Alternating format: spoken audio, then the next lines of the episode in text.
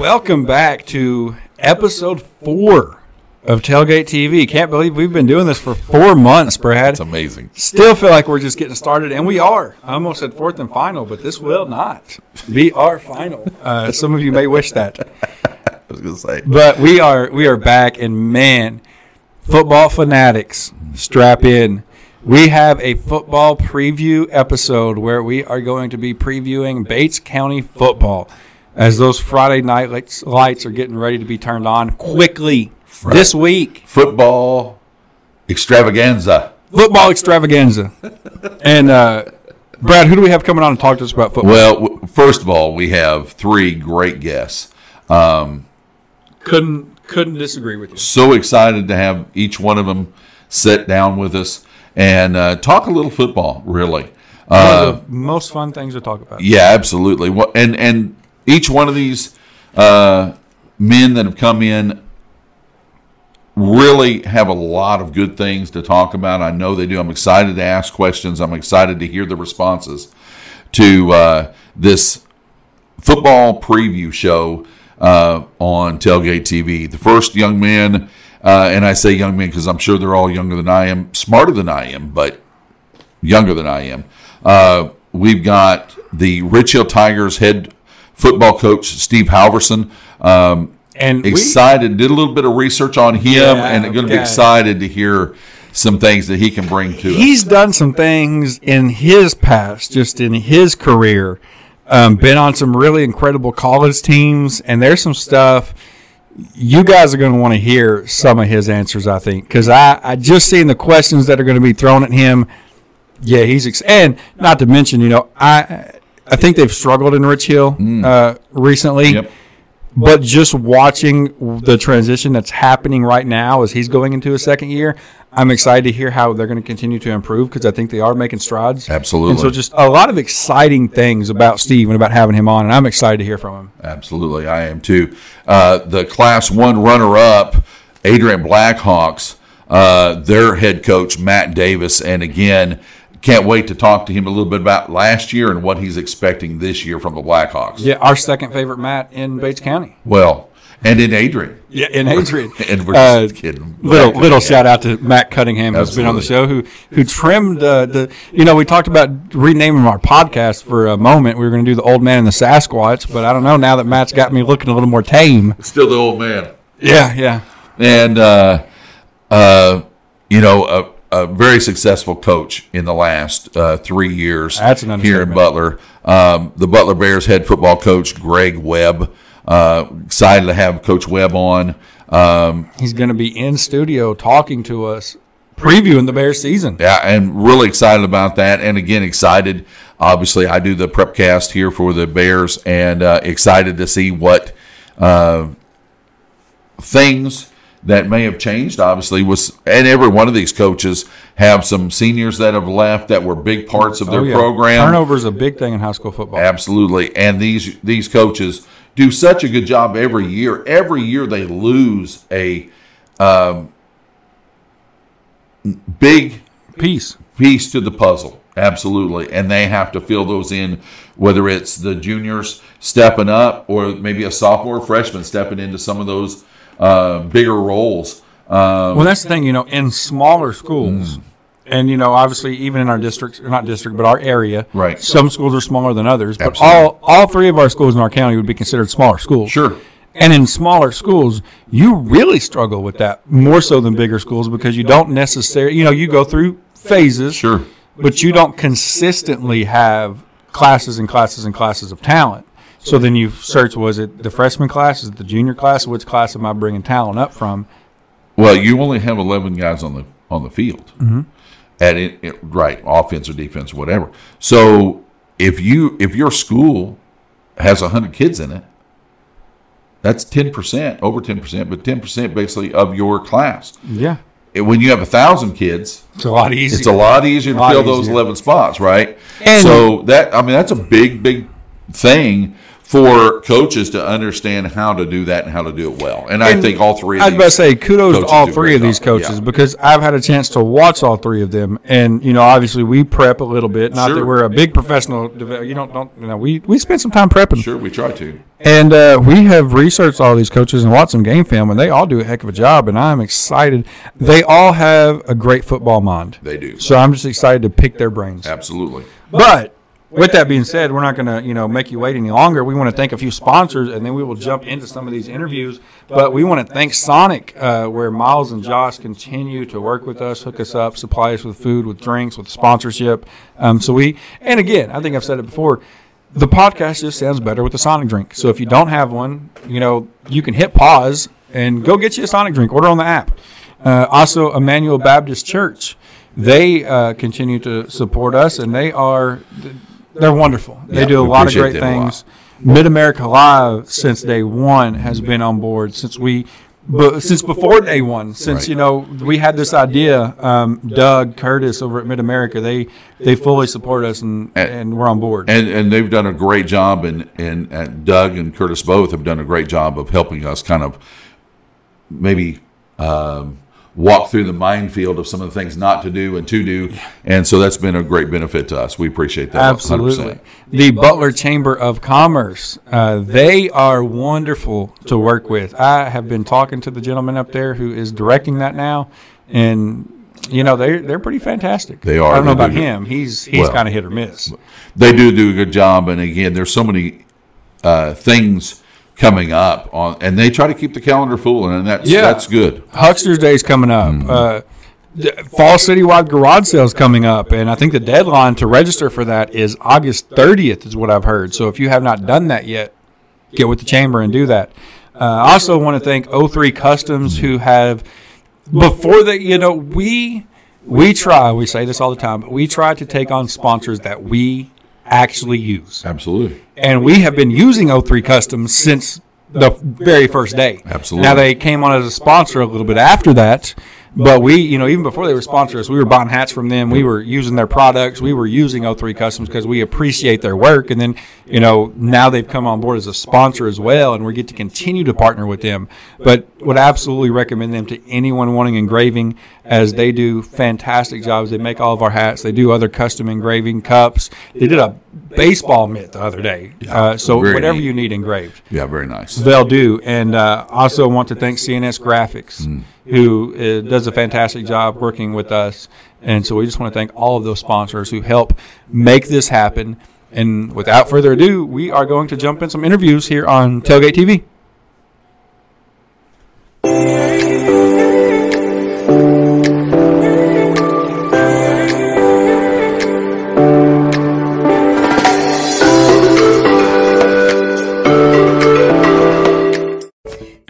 Welcome back to this special football preview episode. And we have another fantastic coach here with us today. Who do we have, Brad? This is uh, the head Butler Bears football coach, Greg Webb. We're excited to have you here. I, I have enjoyed watching you over the last three years, and and uh, uh, obviously doing Prepcast. Get to see a lot of your games, and boy, uh, phenomenal job you've done. Now, give you a little background on Greg. Eleven state championship games. Am I right there? Yep. Five state titles. Yep. Which is A lot. yeah, th- there are a lot of people that would be very happy with that. Uh, your fourth year, this going into your fourth year here at Butler, a twenty and six record. Uh, is that accurate? I think it's 28 and 5. Okay, twenty eight and five. That's even better. and five. Yep. Um, we went 10 and 1, 10 and 1, and 8 and 3. Okay, okay. Wow, Yeah. wow. Twenty eight and five. That's Brad's not known for his math. no. I I, You know. I I think I had my shoes on have when I was issues. looking those up because I didn't have enough to count. You got to 20. Well, hey, you got know, 20. yeah, well, yeah, You know. I, I didn't have somebody else there with me. He didn't graduate from Butler. He didn't learn. right. And of course, Arkansas over here. You, you know, We don't even try. Yeah. We always have our shoes off, though, so we can count. absolutely. But boy, uh, you know, and I know a lot of people in Butler. Um, after the few years that were leading up to that, um, up and the ten and one season quarterfinals, uh, and uh, uh, what six point seven point loss to St. Pius, which was a marvelous football game, back and forth. Uh, what a powerhouse they were that year. Um, and again, coming off of some of those struggling years, boy, you had that senior class that was so good, and they went through so much hardship. Yeah. Um, what what kind of things do you think contributed to the success of that team and buying into your program? Uh, that's a great question. I don't know. You know, coming in um, to a place that I wasn't sure about, saw them on film, saw that they tried. They really did try, Right. and they had. I mean, their effort was good. Um, and without saying too much about the previous coach, you just don't know the Sure. dynamic of the team and what was going on inside of it. But uh, thought we had some players when they started showing up for workouts and things, and they never missed. I mean, that whole bunch. I think there was maybe twelve or thirteen seniors that were awesome kids, and they bought in early and uh, wouldn't let each other skip, and uh, just really were accepting of. Tell me what to do, coach. I mean, I'll do whatever you say. Let's go. Never question anything, and just played their fannies off, and it was fun. You know what really sparked the whole thing? I think was Adrian had shut him out for two or three years in a row. Correct. We're talking some smack on you're never going to score against us, and Right. uh, we went out and our kids were unsure. I was unsure just at what level we could we could ascertain and what level they were at. I didn't know. You know, I hadn't been around the area. Um, had seen some really good football in the city, but you never know. Two class two, you know how good can you be? Thought we were okay, um, and we scored on trap like the second play of that game, and our kids just lit up, and uh, and they said, "Here we go, boys!" And it was it was a dogfight. They were really good. They got great tradition. But when we won that game, it kind of solidified all the hard work that they had done, and uh, kind of even made the buy-in more special. And they said, "Okay, hey, we might have something here." And uh, did everything we asked. Didn't have too many injuries. Kind of played clean the whole year. Won the conference fairly easy, and then uh, uh, ran into a tough St. Pius team that ended up losing to the state champion six to three. Right. Uh, so their defense was legit. Yes. Um, and and I, you know, you always look back from a coach's standpoint and say, what could I have called or done? And sure. And I'm not sure I called the best game in the world, but we had some had some issues and things. But just a fantastic year, and I'm really glad that we got it turned around for those kids because they'd put so much effort into it. When you talk about that senior class, and that senior class, I remember watching them. You know, they they they kind of were the team in all the sports that they played. I think they had a couple districts in basketball, and mm-hmm. it it always kind of amazed me to see their success outside of football, and to know that there was athletes on the team that then weren't necessarily producing a couple years previously, and then you come in that senior year.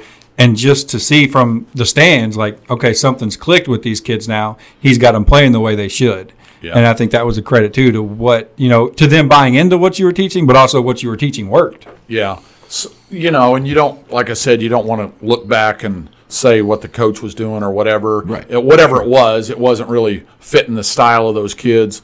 Uh, Lincoln Sutton was a great football player, a monster kid, and really, from what I'd heard, hadn't been reaching his potential. Um, but you kind of got to you kind of got to look at him and talk to him. Once you talk to him, and he was willing to give. I mean, he, wasn't going to be an NFL football player. Uh, he if he'd had that drive. But kids at the high school level, you've got to find out what buttons you need to push on those kids to get a little more out of them than the, they want to give.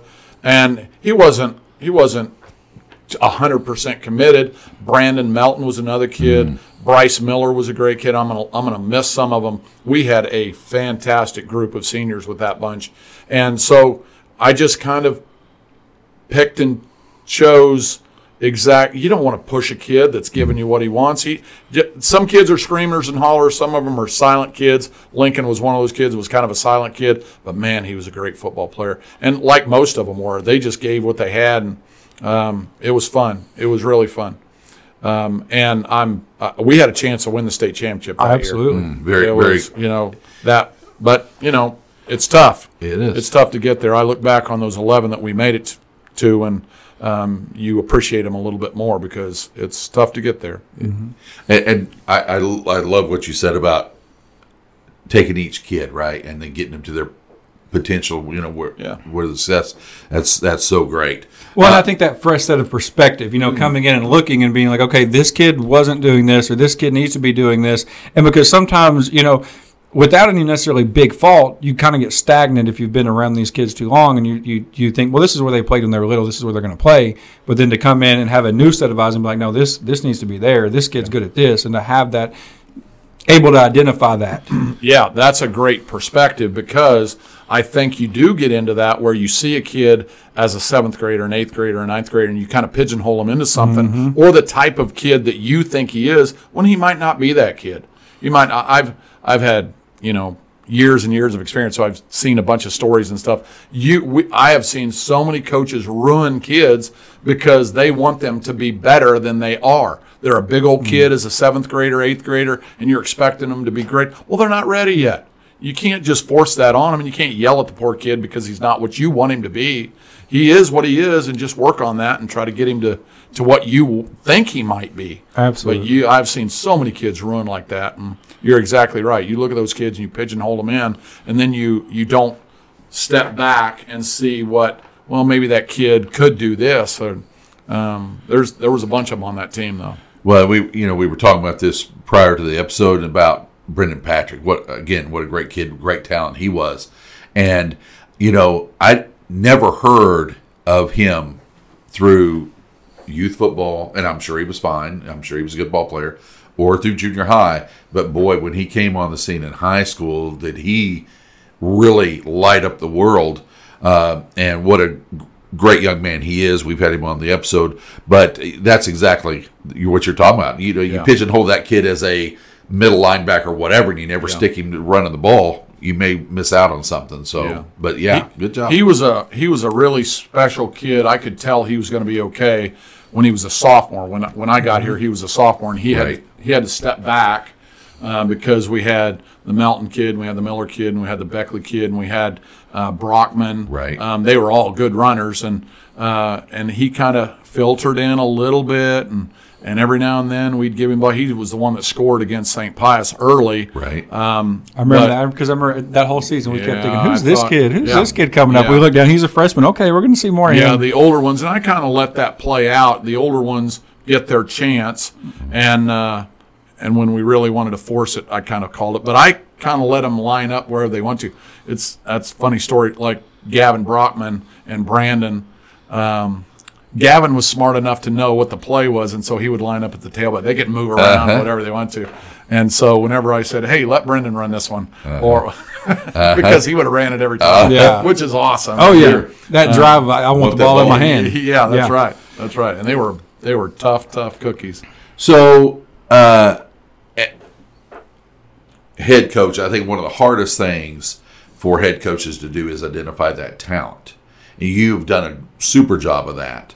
Uh, what what things kind of and you may have mentioned it right there with with uh, Patrick, kind of seeing some stuff with him. What kind of things do you look for? I don't know. You, you have to evaluate what you have. You know, Uh, you- well, the first much. thing you do is you look at, okay, we got 30 kids. Who's the who, who's the best kid at this position? Who's the best kid at that position? Um, and I, I guess you've got a kid that is willing to, and this is a big thing. And I'm the older I get, the more appreciative I am. Those kids are sacrificing a boatload of time to be out there, and it's hot and it's hard work, and uh, they want to play, they want to be good, but they don't know how. They do not know how.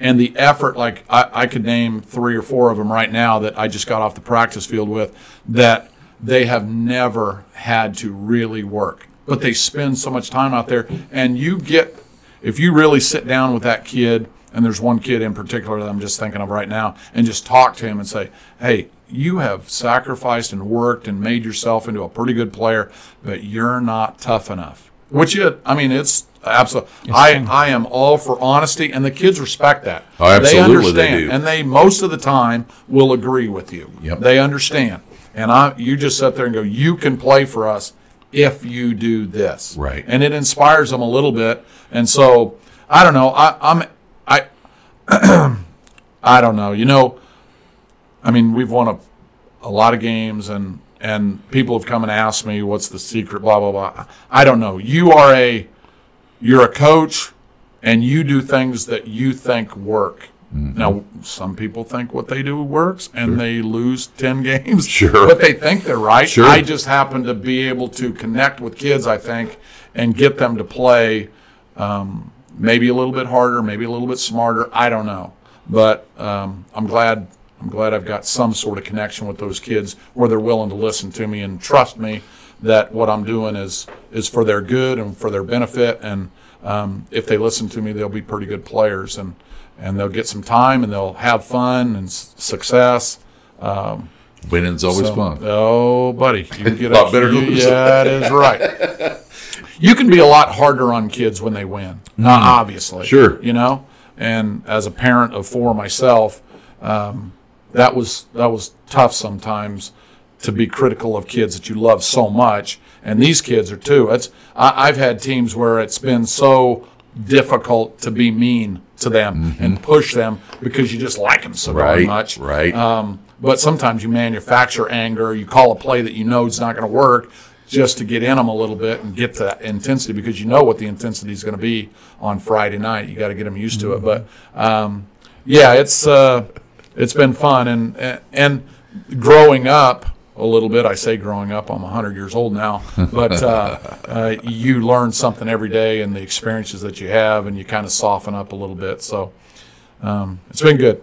That's awesome. That's trust such a key factor, right? So- such so a key huge. factor raising your own kids, Very much. right? Such a key factor in in coaching kids. Uh, they have to trust you, and you that in turn you can trust them. and I really so believe big. most of our kids, and I'm sure some of them are angry with at their time or where I've put them or whatever. Sure. But for the most part, I'm pretty sure that every one of our kids trust me that what I'm doing for them is what I think is best, Mm-hmm. and I'm not I'm not trying to be mean or anything like that. So, Sure. Yeah. Well, I think results speak for themselves too. absolutely. Thank you. I mean, I Yeah, think absolutely. that that kids notice, like, okay, you know, obviously this guy knows what he's talking about. Look what he's done. You know, that that builds the trust as well. Absolutely. Um, one conversation we were having, and we thought we would bring it to your attention and get your input on it, is dual sport athletes. You know, a lot of kids are encouraged to play multiple sports to kind of, you know, stay prepared, stay ready. Some people kind of shy away from it. What's kind of your take? Do you enjoy having dual sport athletes? Do you encourage kid to play multiple sports? Well, are we talking about dual sports during the same season? no, no, no, no, no, throughout no, the no. same? Throughout the Like throughout oh, the basketball, year. wrestling. Oh, guys, they need to experience and play everything they possibly can. I mean, you, there are very, very few kids that are good enough and talented enough just to single up and just play one thing. I, I now, I, I'll, I'll say this. I will say this. If a kid hates it, Sure. uh, Find another one you there- like. there- exactly. There's so many There- sports. yeah. and activities. Absolutely. Heck, I I push choir and band and plays and all that stuff. It's awesome to be a part of that, and our kids do. They do a great job. Um, I, I, I tell this story. Bubba Starling. Bubba Starling was a kid from Gardner, Kansas, uh, signed with the Kansas City Royals. Best high school athlete I've ever seen. Six five, could run four four five, could jump out of the gym. Um, he was amazing. He was their their quarterback. Um, we beat him twice, but uh, Stick that in there. it was a miracle. Um, but He he, didn't play- he didn't play those did two games. Yeah, no. Well, he did one, and then he was kind of hurt and came back the next one. But anyway, um, he was an 18 foot long jumper in seventh grade or something like that. It was ridiculous. He played them all. He played them all. He was a he was a baseball kid. He was a football kid who got recruited. Could have gone to Nebraska. Uh, he was a basketball kid that could put his head over the rim. It was unbelievable, man. And he could have just singled up and played baseball, and that's what he ended up doing. He signed a seven and a half million dollar contract with the Royals, made it to the big time. Uh, Maybe half a year, whatever it was, he couldn't hit the curveball. But anyway, just his experiences and the people that he got to know, and um, just awesome to see. I push our kids to do everything they possibly can, and it's getting. I'll, I'll say this: it's getting harder and harder to to get kids to do it because they want to rest, and I want to stay home, and I want to. It's yeah, you know. A lot of things I'm pull assu- at them. Yeah, and I'm assuming that we're all kind of in the same boat. where there was nothing else for me to do. Right. I mean, I was, and I like being around my guys, and I like being around the school, and and uh, and we have that group too. But it's getting harder and harder. Um, kids want to single up, and they just want to do one thing and focus on one thing. And part of that is I didn't have to play 60 baseball games during the summer. I was just kind of enjoying whatever. Where now these guys, I mean, Traveling. Yo, my Yeah. goodness gracious sakes, it's a lot. It's a a time lot. crunch. It is. But yes, they should try to do if they possibly can. They should be doing everything they possibly can and experiencing life. Yes. Absolutely. Yeah, absolutely. You never know what things you'll do that you'll fall in love with. Absolutely. Right? Well, and I whether was it's golf or whether it's baseball or football Yeah. or whatever it is. Yeah, yeah. Well, and even at a you know professional level, you look at all these athletes, and you know you'll watch some people that play football on Sundays. And they're like, oh, they never started playing football until they were a senior because they focused on you know basketball and then they branched out. I mean, it's always Yeah. you never really know until you try different things. Yeah. Uh, I wanted to pick your brain a little bit here because I, I really was interested. Youth sports, prefer, preferably, obviously, because you have an expertise in football. What is the one thing or the two things that you would want a youth football player to know growing up? Wow, that's a tough one. Uh, you mean as far as technique? Uh, just anything. It- do you just want them to have a love for the game? Do you want them whatever it is that you would you would want like a like a if I was coaching youth football and you want me to instill in these young kiddos growing up uh, to, to get ready to, to play high school football because obviously I'm not going to be able to coach as well as you do. So what do I tell them? You know, what do I teach them? What? Yes, putting them through the system. When kids come to you from a youth program, what are you like? Man, I wish the coach would have taught them this, or this coach did teach them this, and I appreciate it. to use their hands. Okay, great. To great, use their hands. like it. It is. You see kids do the old chicken wing and things mm-hmm. like that, or hit them with their shoulder pads. Man, football has changed so much because it is a hands-on game. You watch the big guys; they hardly have anything up there because they just never use them because they're so strong up there. Um, and and I, I see it every day at practice. Use your hands, use your hands, because that's what your leverage comes from, and you can disengage and get off blocks and stay on blocks.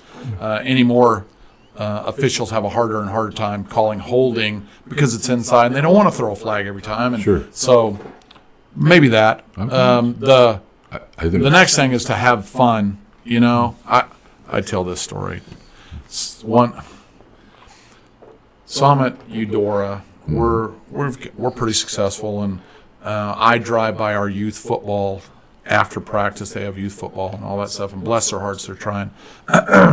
and these little rascals are the cutest things ever. Their shoulder pads are rattling. Their and I and I see and I see a coach who's making him run for passes, and he's just zinging the ball at him 100 miles an hour, you know, and he'd bounce it off his helmet or whatever. Right. And he would be yelling at him and running him. And I mean, how can that kid have fun doing that? It was, it hurt my heart watching it. Uh, I couldn't say anything. I was kind of new, and so I didn't want to make anybody mad. But, um, and then, and then my kid, I had a kid who made it to a state championship game. When he was in youth football, he just getting obliterated. Ottawa had a kid that was, I mean, he was a Missouri football player, and he was about as big as the Missouri guys at the time as a seven, just getting killed. Um, and they stuck with it. That little group, although it, they didn't have too much success, but that group of kids kind of stuck with it and hung in there. And I had to go in there and talk to them and beg them because they wanted to quit. They weren't having any fun, and um, but they once they got to us, they kind of changed it around and had some success, and we made it to the state championship. But man alive, you got you youth guys are so important to get them to love the game hmm. because you can certainly turn them off awful quick. Because football is a different game. It is a physical game where you hurt hmm. physically, mm-hmm. and it's not that you want to love it, Right. but you you have to you have to accept it as part of the game and like the contact. And not every kid at that age does. No. I've had a bunch of kids that uh, I wouldn't have thought was going to be very good at football when they were freshmen coming in because they just hated contact. By the end of the deal, they were knocking people down. that's, that's Yeah. and it's so awesome You just to see give that a- growth in it. yes, it is. Mm-hmm. It is. Well, if you don't like to be hurt, just hurt other people. Exactly. You don't have to get hit. Yeah. That's right. That's right. Better give it to take. That's right. That's right. There's nothing that says you can't hit them. That's right. Hit them first. So what what uh, kind of are your and again I'm, I'm not asking record or anything like that, but just where, where are you? What are your expectations for 2023 here in Butler? Well, that's a Loaded question. It Don't give is. away any this, secrets. This Yeah, one, yeah. no, I'm I I don't care. I mean, people watch film, and they're Sure. it, in today's day and age. Yeah, there's I no don't, I'm not secrets. trying to keep anything. Yeah, Right. Um,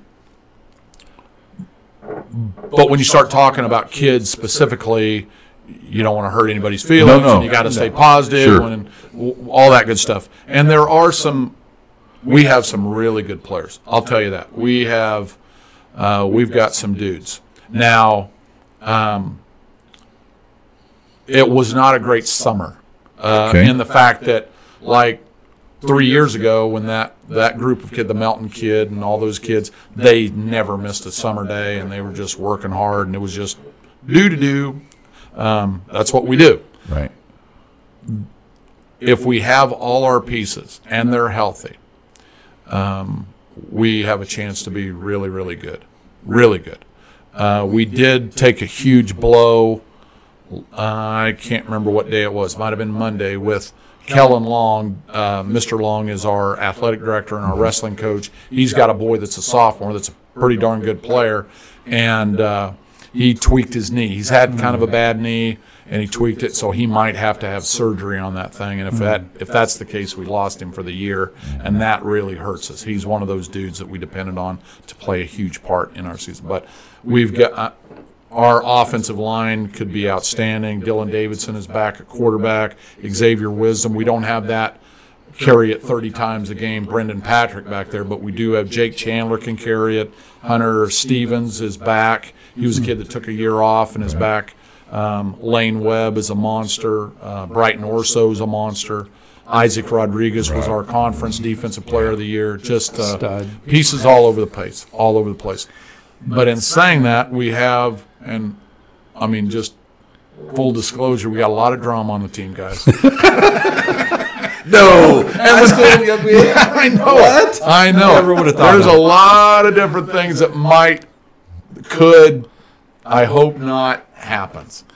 Um, if they all got in there, I'll, I'll say this, and if they all got in there and committed hundred percent, and it, and we're still working on that, uh, we have a chance to be a really fine football team. I've, I've, I've heard that. I've heard there's some really good talent this year. Yeah. It's just a matter Yeah. of managing personalities. Our front seven, the big question mark is our back half, but our front seven defensively could be woof. Uh, Dylan Treble's a great kid. He's Mm-hmm. a junior that's a big old kid, 240, 245. He's kind of got a tweaked groin muscle right now. Uh, Hunter Stevens has a, a tweaked gro- uh, um, uh, hamstring. Uh, Kellen hurt his knee. Um, so if we have them all, if we have them all without drama and they commit to it, woof, we could be really, really good. Excited for some Bears football this Oh year. man, Well, I'm yeah, excited yeah. anyway. Should be I'm- fun. Yeah. I, I Should am be excited. I, I've uh, I'm always excited uh, this time of year. Uh, first of all, it starts getting cooler. We talked about that. Oh man, that's that's Yeah, a we need that plus plus, right? yes. but uh, yeah, uh, well, it is just I so enjoy, and uh, you know, I know you come from a small town, and I, but I so enjoy the the community getting together, right, at football games, coming together for one common Yeah. cause, and enjoying seeing the people that I haven't maybe seen in in Yeah. three or four months or five or six even, and enjoy just that the way that the football uh, program and and those those families come together. It's just it's exciting. There's nothing Fun. like there's nothing like Friday night lights in a small community when the lights are on and lighting the town up and uh, people coming and exciting just to meet and Yep. enjoy the kids.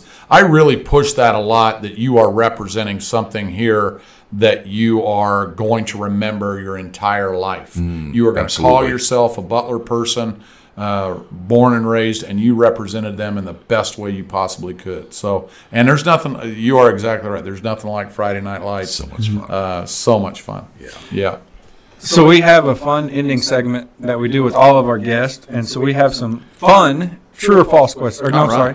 These are would you rather. Oh, the true or oh, false no. last segment. Oh, so some some Oh, fun easy. would you rather.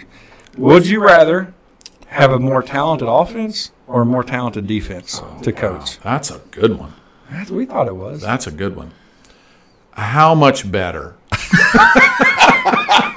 Well, Spoken like a true coach. and in small towns, right? If your defense is good, your offense I is know good. you say you know, that's right. That's right. You say defense wins championships, um, and I do love a good defense that can shut teams down. But man, I like just the X's and O's of an offense and manipulating talent to get the ball in open space.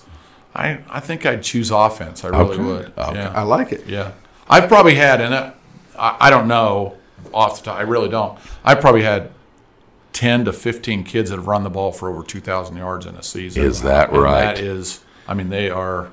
I I am so proud of that and watching. We had a. ki- I have to say this. We had a kid who ran for thirty three hundred and eighty two yards in one season. Um, he still has the state record in. I thought you were going to say he's still running. Yeah, yeah, he's still running. He's he's an Ivy, I still- guarantee you. So, so I like offense. We- Yeah. We, would average crazy points, but anyway, yeah. That's amazing. Would you rather watch an NFL game or a college game? Oh, you know, I've ch- kind of changed. I've kind of slid to the NFL. Okay. I, I don't know why. I don't. I'm, but maybe it's because and nobody hate me for. I shouldn't even say this. Um, I'm a, hu- I was a huge Tom Brady fan, so I was. I was, a Nothing Tampa, wrong with that. I was a Tampa Tom fan. Yeah, yeah. I wasn't a, I wasn't a Patriots Tom I was. I don't know. Nothing wrong with that. He Yeah. was. Nah, there's something wrong with it. Well, don't be too nice. He was. It's. I love I love all football and and it's awesome, but the pros are the pros for a Yeah. reason. Yeah. It's just crazy. They're, Would you rather summer or winter? Oh, winner a million times. That's the easiest one ever. seen. My that's God. exactly right. Oh, Yeah. I'd take zero over a hundred Oh, any any, day. day. I used to say that till I lived in North Dakota for uh-huh. six months, Yeah, and then I could be. decided, no, when it, I, you say you like the cold, but when you're up there and it's a wind chill of negative sixty, like how much do I really like the cold? I've always said you could always put more clothes on. You That can't take enough right. off to get cool ah, That's right. when it's 100. Last one for Thanksgiving. Would you rather ham or turkey? Oh, that's a great question. Gosh, I I love turkey, but I love ham probably more. I'd take ham. Have you Oh, had fried man. turkey? Yeah, Oh, yes. Yeah, That's so the good. only way to eat it. I know. I, In I, Arkansas, we fry everything. I would not eat a baked turkey anymore after I've eaten fried turkey. My so good. wife is such a great cook. Oh, good oh, for man, you. I'm telling you, I how I'm not seven thousand pounds. That's how I got my wife. Oh. my wife's a great cook. Yeah. Yeah, she, Yeah. she knows what she's doing. Yeah. Wish So- the same. So we want to thank you, Greg, for stopping by, man. Really have enjoyed this conversation with you, and we want to thank you for tuning in to another episode of Tailgate TV. CNS Graphics is happy to once again be serving Butler and surrounding areas. We are back and ready to serve you. We specialize in poster worthy sport edits, but can help assist you in any of your graphic design needs. Find us on Facebook today or call or text Cody at 479 385 1120 and let us create a custom graphic that you can cherish for a lifetime. And remember, your graphics deserve to be cool and stylish. Welcome back to Tailgate TV, where we are continuing this football preview episode, and we are ready for football season. And we got another great guest here with us to talk some football. Who we got, Brad? We have Coach Matt Davis from Adrian. We appreciate you being here so much. We uh, and we are excited. I know coaches are excited. Football season. This is when everything those juices start flowing. Right. Um, um, best time of the year. Uh, Fall is my favorite time of the year, not because necessarily football season, but that is another It plays a part. part of it, right? Oh, yeah. I mean, it's so much fun. But uh, Coach Davis, you all had a great season last year, twelve and three, uh, state championship ball game. Wow! And I was so impressed in watching your team. Obviously, played for the district title here in Butler. wow, uh, just a powerful, powerful team. Ran the ball so well, threw the ball, did so many things. Your defense was tremendous. Uh, talk a little bit about that team. Well, first off, thanks for having me, guys. I appreciate it. Um, yeah, it's it's exciting time of year. This is uh, what gets you fired up, and uh, if you don't get uh, get the jitters whenever football practice starts, you probably don't need to be doing it anymore. So Probably right. It's uh, it's the best best time. So uh, I, I appreciate the kind words about the team. Yeah, we uh, we had a group that just completely bought into everything we asked them to do. Um, the senior leadership, we had some young guys who came in and made some plays. Um, just just completely bought in and, and refused to lose. Basically, um, you know, we we had a little run there where every single game we'd get down against really good opponents and didn't phase us one bit. So uh, yeah, they just they they fought. They they they did the little things right and um, banded together and there was no I in any one of those kids' mentality, and um, that that's ultimately what led to led to our success last year. So Well, going back to that defensive stand that you all you all only gave up 20 points I think two times last year. That's a winning formula. yeah, and, and so um, last year we Coach Thomas, who uh, he's he's a retired teacher. He's coached all around the WEMO conference. He's been around a long time, um, and one of my mentors when I was a younger coach. And uh, I was able to get him, talk him into coming up and being on staff. And it, just attitude and, and the way he relates to students and our, our athletes. Uh, you know, he's he's got some design play design things, and we, we we run some complex things. We ask him to do some things and switch things up. Um, it's not just line up and go play. We we try to try to have a game plan to take away what what their best play is. Um, sometimes it works, sometimes it doesn't, you know. But uh, we we always try to have that game plan. It, it, it all comes down to the way those kids fought. You know, um, you, you brought up the only giving up 20 points a couple times. Again, that that goes back to that mindset of that group of they were just they were just bought in. They they refused to let somebody think they were better than them, and and that's what it takes, you know, to be a be a good athlete and have a good team. So Well, and you say it worked sometimes, it didn't others, but the last year it worked more often than it didn't. Yeah. I mean it, it Yeah. seemed to go pretty well. Yeah. Um, uh, again, it was it was a great season. Um, a lot of great memories came from it, and um, a lot of highs.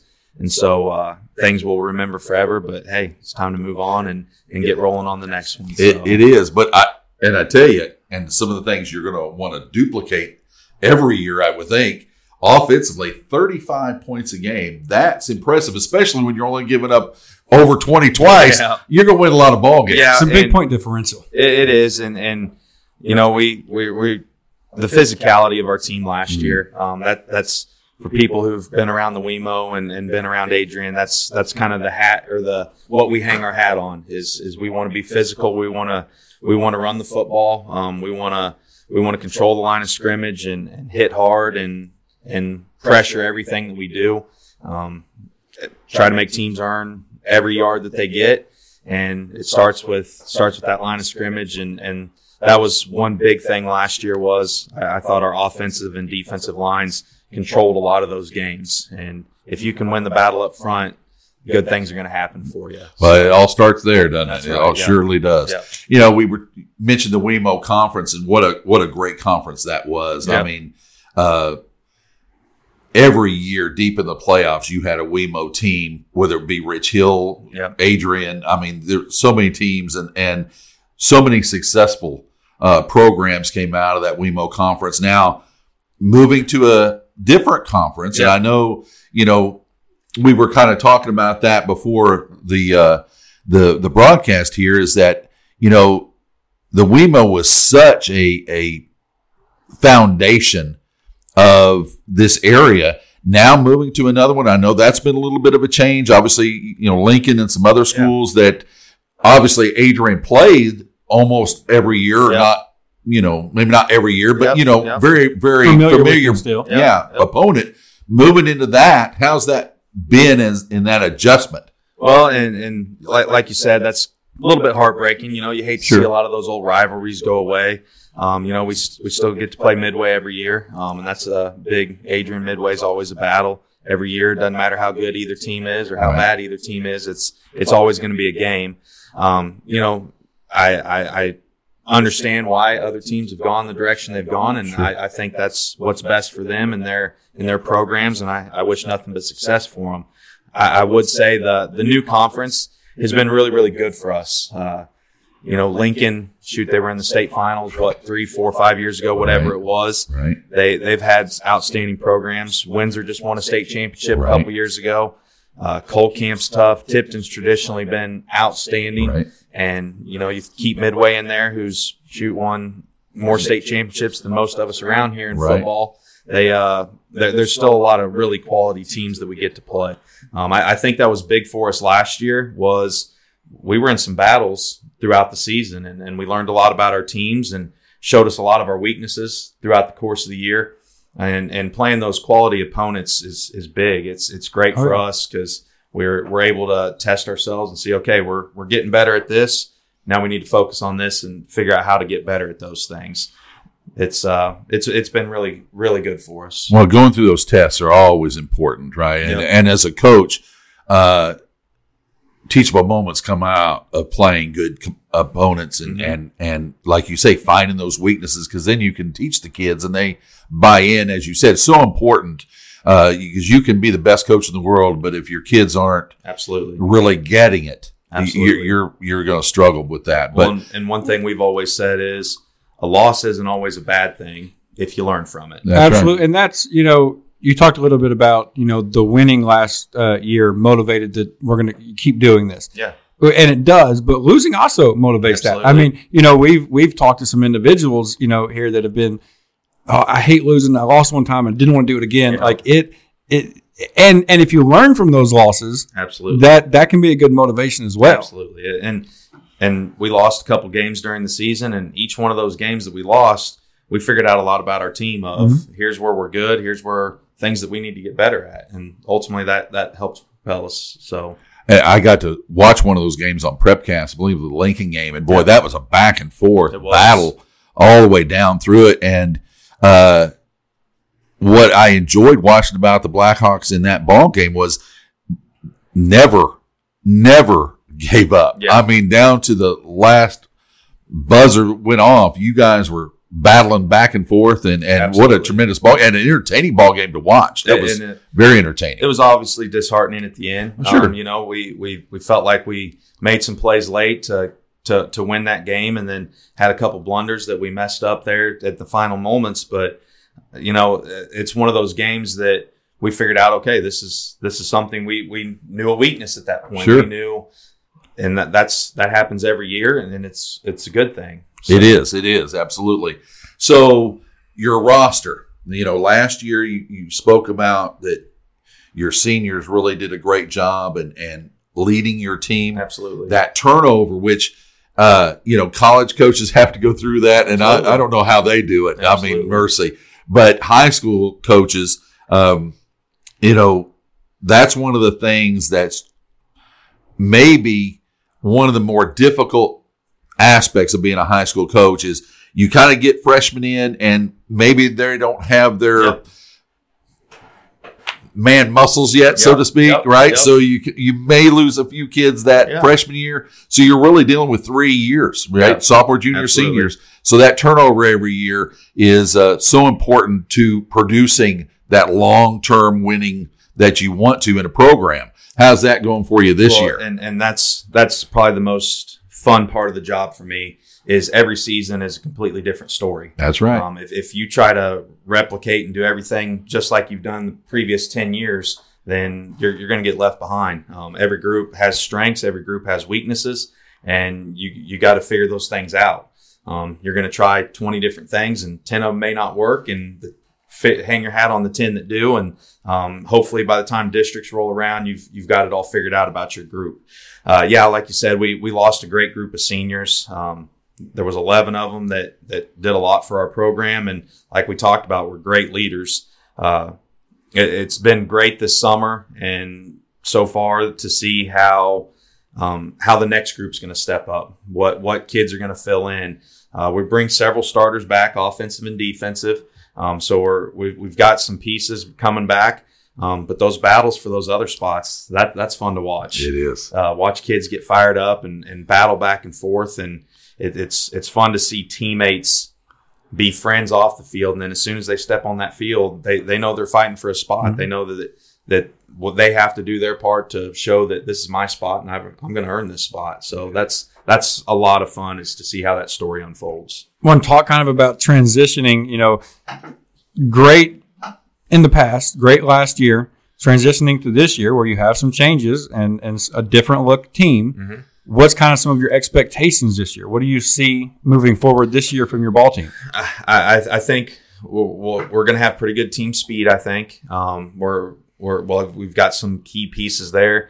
Uh, some of those kids who were sophomores last year that played a lot of minutes at a lot of valuable spots. Um, seeing them step up and and take the next step into not just being contributors to now taking that that burden and being leaders with that ultimately what it, what we talk about with our team every year and what we talk about with our seniors is um, a group's always going to be remembered by the senior group. Um, That's right. You know, when when I think of the 20, 2012 Blackhawks, I think of the seniors from that season, and, and that's how I remember that group.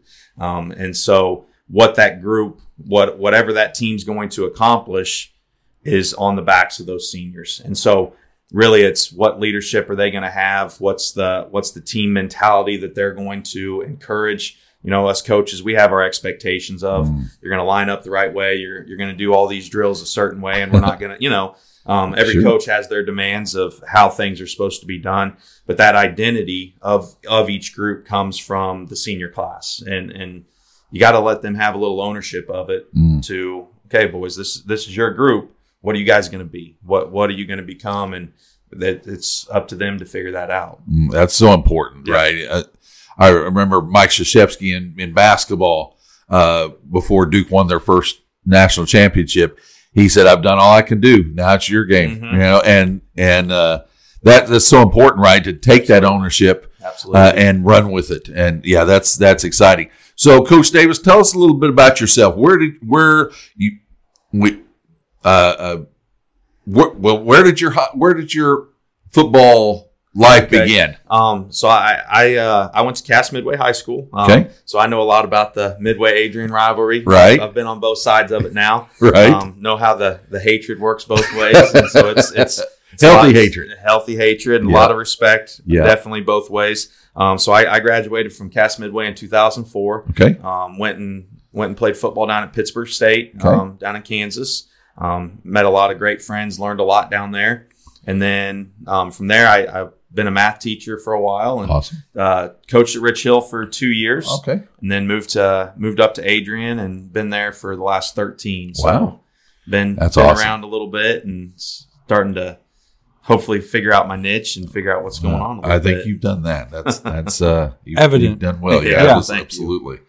Now, we always do a fun ending segment with all of our guests. So we have a true false. We got four true false questions here for you. okay. We're going to see if you know these. All right.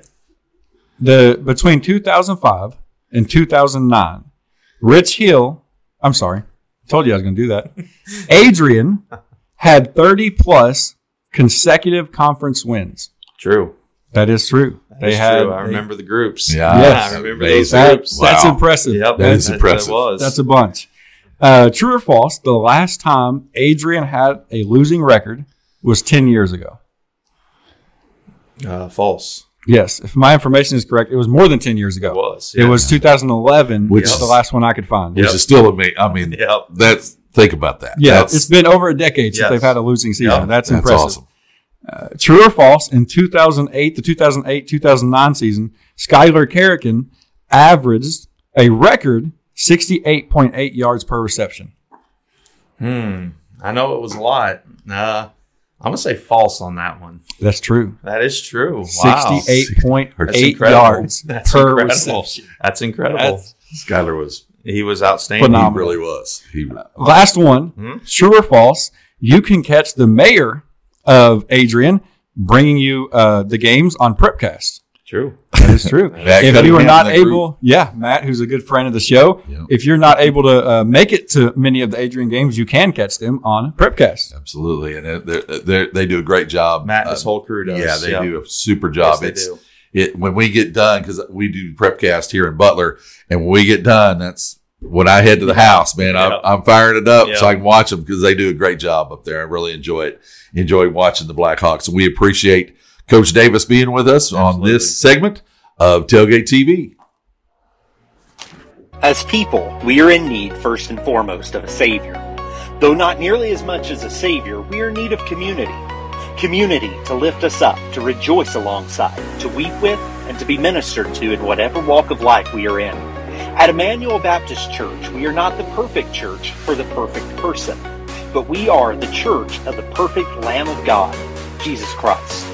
Verse by verse, book by book preaching, contemporary worship, and multiple generations under one roof. We hope you'll join us sometime at Emmanuel Baptist Church, 10 o'clock Sunday mornings, 801 West Dakota Street, Butler, Missouri. Welcome back to Tailgate TV, where we are we're just excited. Uh, I was trying to think of a better word, but I think that's the best one to use. We have some really great guests, and one of them is here with us right now. Who do we got, Brad? This is Coach Steve Halverson from Rich Hill Tigers. This is uh, um, a really privilege for us to have you on. Um, really excited about this and excited about Rich Hill football. I know one and nine last year, so maybe not the year you maybe one and a half, maybe expected to have, but didn't want to have. But I know that you're uh, doing some great things down there, and they're they're going to really benefit this year from you being there. Coach Halverson um, was on the 1993 Missouri Southern State University Lions football team. What a great team that was! Undefeated regular season and a big win over your rivals, the Pitt State Ah, Gorillas, twenty to three. Talk a little bit about that Oh, season. man. So uh, the way '93 worked out, there were some big names. Rod Smith is the biggest name. Denver Bronco, two-time Super Bowl champion, Rod Smith. Back when the Broncos actually won championships. Exactly. Yeah, mm-hmm. for 14 years he's with the Broncos. Mm-hmm. But w- what other people don't know is they were actually o- off of that team alone. There were five guys that played professional football. That's amazing. And it wasn't even really the guys. I mean, we had to talk about the guys. We had Rod Smith, James Thrash, who went on to Washington Redskins, well, Redskins at the time, Right, right, and right. uh, went off to Philly, and then back to Washington. Um, Richard Jordan, who one of my dear friends, who went off to Detroit Lions, and then we had a World League guy who went off to Germany, and then um, another one. I kind of forget where he ended up, but we had five guys. But that team, so I played defensive tackle for him then. I came in. There was about three or four of us that got. Um, we came in in '92, which was supposed to be Rod's last year. Uh, I'll talk about that in a minute, but I came in and got a redshirt along with these other guys, and so uh, come '93 was my redshirt freshman year. Okay, That scratch the big guys, the big names for a minute. right. That defense, we were undersized. Um, we had everything. We shouldn't have had the defense we had, but what we had was attitude and grit, and we had speed. Like it was. I've never been on a team with a defense faster than that team. In our front three, in particular, we had myself. I played uh, right defensive tackle Okay, redshirt freshman. I had another guy right next to me, uh, redshirt freshman, and then the guy next to him was Richard Jordan, future NFL guy, and then we had uh, junior senior on the other side. So we were outskilled, well, not necessarily outskilled or undersized, everything else, and something about that '93 team, in addition to all the talent that we had, we just came together as a team and we just dominated and yeah, we we stuck it to Pitt State um, for sure. And if I remember, that was their first loss in It was- conference play, wasn't it? Weren't they like 36 and 0 yeah, in conference until y'all gave them that loss? and in '91, if I remember right, they won it all. Okay. '92, um, they went to the playoffs, and then there was this big. Back then, there was this big drama between Pitt and Southern that started in '91. There were some skirmishes and this and that that kind of built this thing up. So, fast forward to that game in '93, there was, and I'm not for sure on this number, uh, but if I remember right, watching the the sports thing afterwards, there was nine thousand people that came to that game. Wow. There was people were standing. You know, every seat was taken. Right. Uh, they had to make a tunnel just for us to take the field, and uh, we ended up winning that game twenty to three. Uh, the the best part was And that jump started like an eight or nine game win streak, didn't it? Wasn't that the beginning of a, a streak that season? uh, for for our, our Yeah. team, we beat everybody in the conference. Okay. Um, we ended up in the playoffs losing to Mankato State, Okay. um, which we shouldn't have lost that game either. But you know that happens. Sure. that Pitt State game in particular, uh, it, it to me the best part was um, Pitt State really it, it, they didn't expect it. You know, they didn't expect what what kind of talent. They didn't expect our speed and everything else, and we really had them. It, it was done. The game was over halfway through the fourth quarter. Like it was just we wrapped it up, twenty to three, and and it was exciting. And it, it's just the the teamwork that we had going on there. Um, in addition to the talent, of course. And Rod Smith. So Rod, uh, his last year was supposed to be in '92, and we actually played at Pitt State, and there was a a shot uh, to his knee, and he ended up getting a medical hardship. So Mm. I was fortunate that I was able to play with him in '93. And Rod's a great guy. He even um, he was a team player, absolute team player. Um, he would constantly be going around. I even remember in '93 we were getting some water, and uh, he came over and he said, "Halverson, whatever you're doing, keep doing it." And uh, you know, here's a NFL guy. Like we had NFL scouts at every practice. Yeah. I'm like, "Why is he telling me this?" And I was, you know, huh, what? And he's like, "The coaches won't shut up about you. Whatever you're doing, just keep on doing it." And so. Obviously, that practice I probably lit it up even more. Right, I got this guy right. telling me this, Yeah. you know. Absolutely. But yeah, '93 team was outstanding. And then I went on to be, uh, you know, four year starter. That was my first year, and then um, had fantastic seasons, fantastic coach, uh, fantastic athletes. It really played with some of the best and um, some of the best in the NFL. Honestly, like you got Yeah. Rod Smith, Richard Jordan played for years for Detroit. Great, great dude. Um, so it, it was a lot of fun. Fun. and even the guys Yeah. that we played against. Now I don't want to talk all bad about Pitt because some of some of my friends that I played against, Sure. Bob Goldter was a great guy. He was an offensive lineman for Pitt. Uh, he got drafted to the Atlanta Falcons. He was a huge guy. He was like 6'8", 315 or something. It's been amazing. And uh, and then he ends up being like, um, uh, I believe he became like an elementary school teacher. Is that right? you imagine how scared Right. those kids would be him? That's right.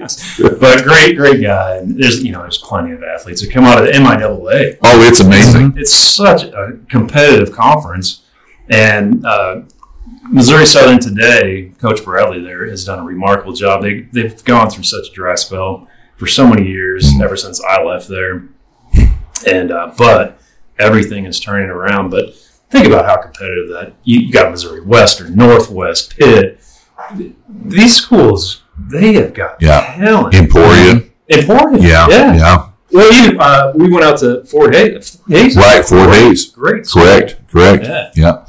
Yeah. That it's uh we my daughter went to Emporia and uh you know, we went to several football games over there and I was really impressed. And I tell you, it, a lot of people go, you know, division one schools to watch football games and they're great. Don't get me wrong, but there is something about it's, it's like going to see the Royals. Super. But boy, if you get to go to see a minor league baseball game, they're fun. They are enjoyable. It, it's so much fun. We go down to the Griffons down in Nevada. There's a, Yeah. their little, um, like a summer baseball for college kids. That's a lot of fun down Sure. there. They just Absolutely. you do a great job. But uh, the like going to, to Emporia, going to Warrensburg, and different schools like that. Um, that's good football. You will enjoy it, and they do a great job of really maximizing what they have to your benefit as as a uh, person spectator. So yeah, don't don't sleep on those schools. They're a lot of fun, and, and you will you will get. It, is amazing how quickly you can get attached to Oh. those kind of schools, even if you're not necessarily alumni or anything like that. You you you know you build a relationship with those kids watching them, and they're a lot of fun. So yeah, that's I, I think that's great. That was a it, it was an awesome experience. Uh, wouldn't trade it for anything. And and it's it is funny. A lot of the guys that uh, I played with back then, um, we have a really maybe because we had such winning seasons.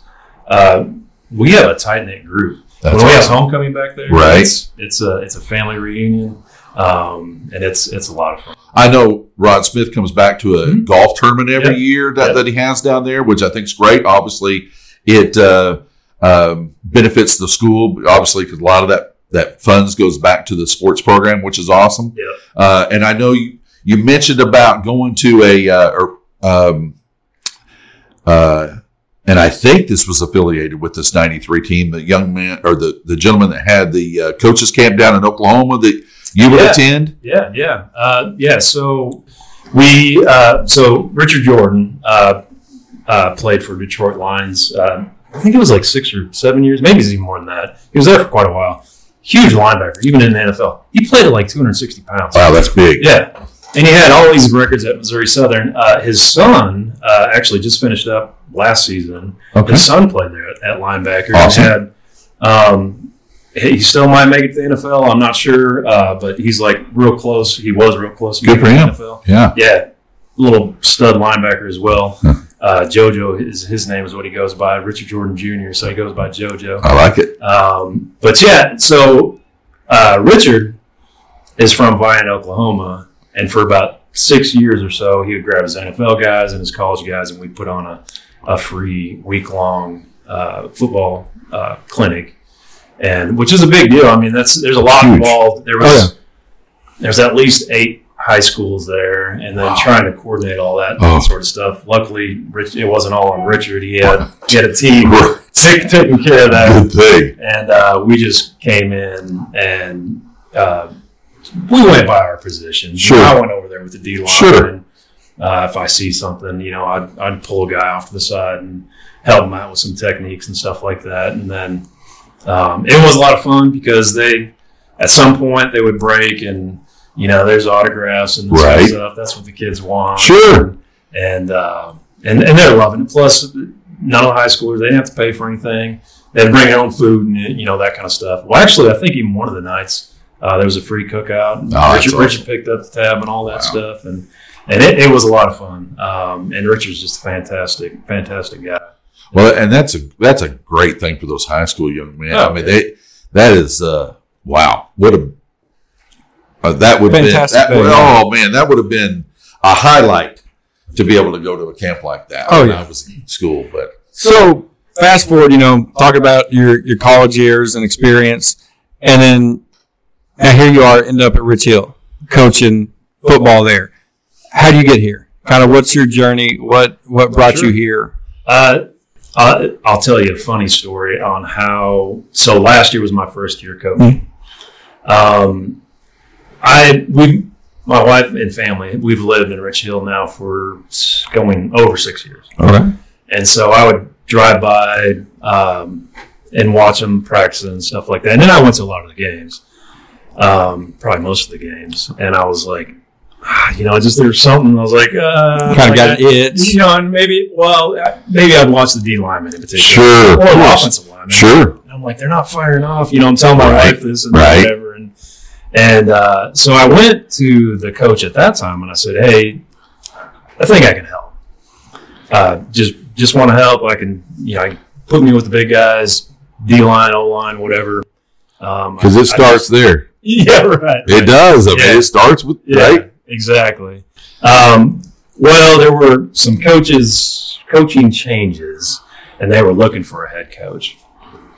And I had a, a school board member call me up, and he said, "Hey, you know, it got real late, real late in the season. Like school was about ready to. Oh. the season was about to start. Yeah, that's- school was about to start. That's late. Looking for a Yeah, coach. Yeah, yeah. and uh, um, he called me up and he said, you know, we're, we're looking for a coach, and I said, you know, well, how's that going? And he said, not good. And then I knew why he was calling me, and he's like, it'd be great, if, you know, if we could bring you in and stuff like that. And I was like, man, I don't even have a playbook, Right. Uh, this and that. Taking on the whole thing was a little, And bit- that quickly too. Uh, yeah, Not have not Yeah. having a playbook and not really having time to develop one either. Yeah, I mean, there. we did talk like as the last day of school coming out, um, but all summer with eight, you know, uh, eleven man is, is seven on seven over the summer. Right, Like, right. Eight man is five on five is what they do. And Right.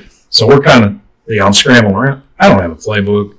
Um, I'm reaching out to other coaches and stuff. So anyway, I took the job, and then I'm reaching out to other coaches.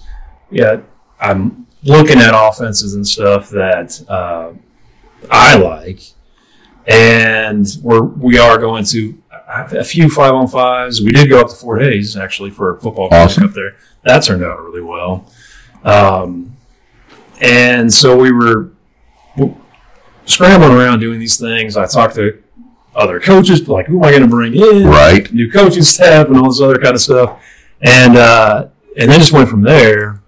Um, started the season with what uh, maybe all coaches do this on first year.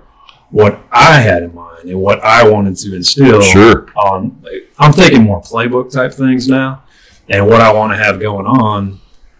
Not looking at the personnel that I've got Mhm. because I don't know all the personnel. Sure. I know a few of them, Sure. and I know the the guys that watching the games. I'm like that guy's a stud, or you know, Right. but um, so there was a lot to learn. And you know, you mentioned maybe the record was not the record we wanted, uh, but from game one to the last game that we had of last season, uh, we had to really change and morph, Adjust. adjust a lot. And by the time we got to our last game, you know, at some point, game seven or eight, we're like, we got to start thinking about next year Mhm. and start playing the game that the plays that fit this personnel. Mm-hmm. And really, the last game of the season was against Greenfield. We put up 50 points, uh, still ended up losing the game, but I was so proud of those guys because we, we played our game. Yeah. It fits these guys. And so, uh, right after that, that, that game, uh, Coach Young uh, and myself were like, we have to not necessarily change everything, but we have to go with what works with the personnel we have. Well, and I feel like I'm, I'm glad to hear you say that because I feel like in any sport, anytime what separates a good coach maybe from a really good coach is there's a lot of good coaches that have a, certain offense or defense that they want to run, and they could they run that no matter their personnel, and maybe they're good at that. But the really good coaches can adjust what they run based off of their personnel. And I think that's what sets apart your tiers of coaches is being able to make those adjustments and saying, okay, we're not going to do this this year because we can't. We're going to do something different. Rather than, oh, no, this is how we're going to do it. And you're just going to have to learn how to do it. Right, right. Well, and that that is growing pains is what, what Oh. I had to learn as a Mhm. coach. Uh, and the plays and the offense I wanted to run, they were fantastic. We didn't have the personnel for it, Yeah. Right. And so it just. Well, it's, I think sometimes, and I, and hmm, I, I don't. This is not a negative on, but sometimes uh, pride, right, ego can get in the way of some coaching, right? Because you go, ah, I know this works. Well, yeah, it worked for the the other team that you coached, or you know, you saw it wherever. Yeah. But that doesn't mean it's going to work for everybody, right? And again, it, it like you say, uh, having that adjustment and and uh, morphing those things into uh, the the talent you have is so important as a coach. Absolutely. Uh, now, a part of that, and of course, it's probably the worst thing, and every coach hates them, but injuries. You had some injuries last year that may have, I don't want to say derailed, but but certainly maybe slowed the progress of your team last year. Yep. Yeah, for sure. Uh, the the one injury in particular that uh, frustrated me probably the most was the Garen Stoop. Um, he had concussion, and I, man, I don't I don't mess around with those concussions. They're they're too scary. They can't be really diagnosed. There's a certain protocol. Sure. We all do the protocol. Um, sometimes I quit. I'm like, man, it- we need we need longer rest times, but it's one of those things. Is you can't see it or anything else. Right. Uh, but Garen started off the season really well with at, at quarterback, and I felt like he was building up, um, and then ended up getting hurt. We did have some other key injuries. We had one one uh, one of our linemen that was a key lineman. He ended up with collarbone. Uh, had an awesome younger running back that I'm hoping to get back uh, game three. Uh, he also had like the shoulder thing. This was a practice. Um, and it's it's nothing different for other football teams. You're going Sure. to have a small percentage of injuries. Sure. Uh, it just is so emphasized in eight man, and there's not as many players. Um, Not as deep as Not- maybe some other teams. yeah, Right. exactly. And we didn't have as many uh, seniors. In fact, I think um, we only had one senior uh, start to finish the season. But we didn't have that many seniors to begin with. I think this season we have uh, six, maybe seven seniors. Um, so uh, this season in particular, I, I would say, um, in addition to our seniors, I really think talent wise, because we ended up playing a lot of the younger guys Right. because of injuries last season. I think talent wise, I, I think we are in better shape than we were last season, quite honestly. good, good. And that, that was kind of where I was going with that is so obviously you lose your seniors, right? And and it's it's as a coach, you're so proud, right? You're so proud of your seniors because for the most part, those are the kids that lead. Uh, they they've had four years of football or th- up to their senior year, three years of football, and then their senior year, and it's really those kids that kind of guide your freshmen into understanding this is what we do on the varsity level. This is how we conduct ourselves. This is the way we, um, this is the attitudes we have in practice, right? Because practice attitude sometimes can be so much more important Well, than anything. Yeah. Um, so you lose those guys, and again, bittersweet because you're so proud that they're moving on. But boy, you're like, boy, if you all could stay another couple years, it'd be Right, great, yeah, right? yeah, exactly. It's just Yeah. one of those things, and I, I think every every parent goes through that same thing when right when your kids are graduating high school. But your your roster coming into this year with not only having to play those younger guys, but some of maybe some eighth graders that are coming in. What's your roster looking like for you this year as far as building into this year? Well, I think what happened, and this is fantastic for this season, it was more of our younger guys that completely bought in to mm-hmm. what I'm selling, which, and my other coaches are selling, which what we want is the guys to show up. Hey, these guys can control their attitude and their effort. And we want the best of both, right? Sure. we can handle the rest of it. The coaching, the finer, finer things. I tell these guys all the time, I don't care if you make a mistake, but if you give me half effort, I'm going to lose my business. You know, Right, it's like I right. get frustrated with that. The younger guys, they completely bought into it. So now we're getting the younger guys coming up, and even I'm saying younger guys last year, even our juniors who are now seniors coming in, bought in. Love it. And Love it. so I I don't think well I hope it's not going to be a problem with Right. attitude and effort this season. And what we do have this season uh, that I'm excited for is we've got speed.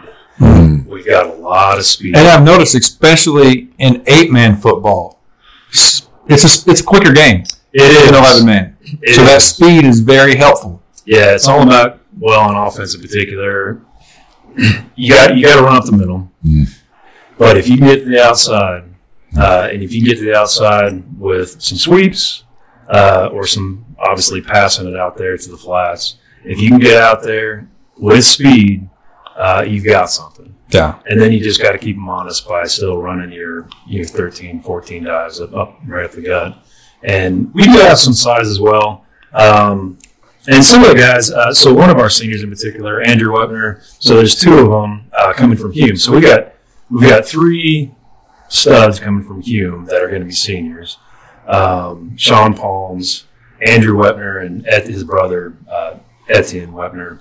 Um, Etienne, I have trouble calling him Etienne because we all call him Zeus. Okay. Um, I like it. Yeah, all, I like it. He's I think he's taller than me. Wow. Um, and he's he's the nicest kid in the world. He doesn't say much, but uh, he had never played football last year, and by the end of the season, uh, he was doing fantastic. So I'm excited to have him him going. But again, we've got a heck of a lot of speed. We got we're, we're deep on the wide receivers. We've got this really nice little competition happening right now at quarterback. Um, so we're getting there. I've got uh, really two younger guys at quarterback that are competing. I've got a junior and a sophomore that's competing. That I'm really excited about the sophomore too. Like he's really he's got the, the attitude and the effort and the want to. Man, he's just he really wants to get in there. So um, we are going to throw the ball. It's a nice problem to yeah, have. yeah, exactly. Yeah. There's nothing wrong with competition. No, no. Any- No, it pushes both of them. right. Yeah, for sure. So we'll see. Uh, it's been a lot of fun for me being on the line and really adjusting my own mentality because I'm taking on the quarterbacks, receivers, and DBs, and um, I've got the other coaches taking on It's the big guys. It is adjustment, um, but it's been uh, so far. We we did a whole bunch over the summer, five on five and stuff, and um, and today is actually this evening is our first official practice, Awesome. and it's it is an adjustment, but uh, I'm getting really good response, and so things are happening real quick with some of these guys that are really coachable, I like it. which is which is awesome. Oh, well, yeah, it helps. so so important. Now, I want to I want to circle back just for a second, uh, and I really thought about two questions. One is you mentioned that, including yourself, there's three coaches that you all played together down at Yeah. Missouri Southern, Yeah. which I think's amazing to It me. is. It is amazing to me too, and uh, this is where I would say I'm blessed because I've got these two guys now. I have to. It, when I call, I would say I'm importing them. Right, They don't live in Rich Hill. right. They're not anywhere close to Rich Hill. I've got uh, one guy. Uh, so he's my coach Young. Um, he's from Oklahoma. He played eight man. Okay. in Oklahoma. Awesome. So way familiar with the game. Right. He was an All State, All Star. Uh, his All Star game was over in uh, Germany or something like that, and Wow. like just a outstanding offensive lineman. Great, great guy, great coach. So he's an awesome coach.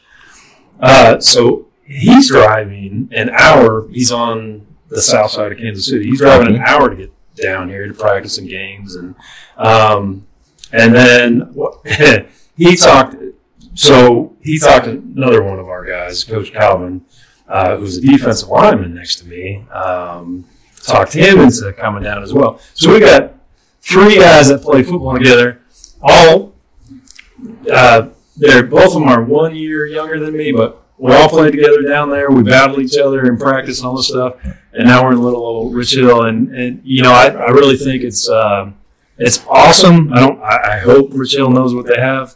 Um, just if nothing else for not just the coaching, just just three.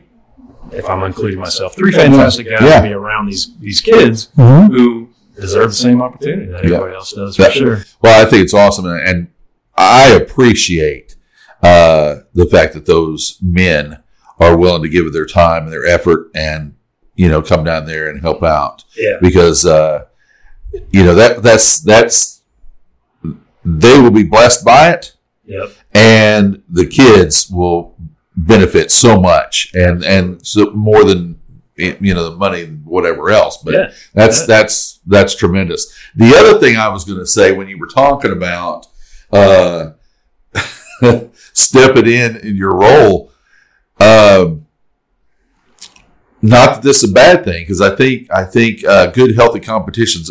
You talk about that at the quarterback level, but in teams is always important. But boy, did you step into a little bit of a hornet's nest coming into this area down here with eight man football. I mean, you've got Archie, you've got Drexel, you you know yourself, you've got uh, Appleton City.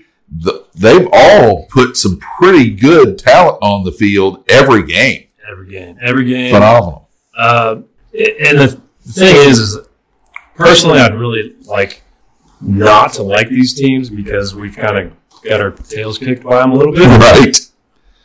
But I've talked to these coaches. They're fantastic coaches. They're great guys. All they want, they, they want the same thing I do. They want these athletes to excel. They want them to learn. Um, so there's not a single team out there I dislike, even though I want to. Sure. Uh, but all these guys, e- even even Drexel, Coach uh, Dean there and Drexel, fantastic guy. He had coffee, if you remember him. And he injured, yeah. Yeah, last year. he got injured, but Mhm. I think he was just lighting it up. yeah. Um, and and I've learned a lot talking to these guys too. There's all these coaches meetings and five on fives, and we we went to Drexel a couple times this summer, and um, and really talking to these guys. And there's such a cool network with with all these teams. Um, the Archie coach just reached out to me about possibly getting one of his players to look at at Missouri Southern. I'm like, no problem. I know Coach Bradley, and I got awesome. Called up Coach Bradley and said, "Hey, this guy's coming down," and it just doesn't. I guess you don't really get that in the bigger schools. Uh, it, maybe you do, maybe you don't, but it just seems really. You should. You should. Yeah. Right. Because ultimately, as we were kind of talking before we got in here, it's all about the kids, right? I mean, if, if because the enjoyment you had at Southern in 93 and during your time there, right? That's what you hope. One of the things you hope to instill in these young men. And when they look back Yeah. on their high school career, they may, yeah, oh yeah, we we beat this, but it's more the connections you make with other people and the connections that you will keep for your entire life. Absolutely. So important. Absolutely, and and one of the things, so one of our core values uh, that I'm making sure that is enforced uh, with our team is it's right at the top, family. Mhm. And so I want it to not only be a, a family because that's that's the way I played football, and that's the way I was raised at Missouri Southern. Absolutely. Uh, but I, I I think there was well, I know there was some lacking in Rich Hill, and I'm like, okay, this has to change.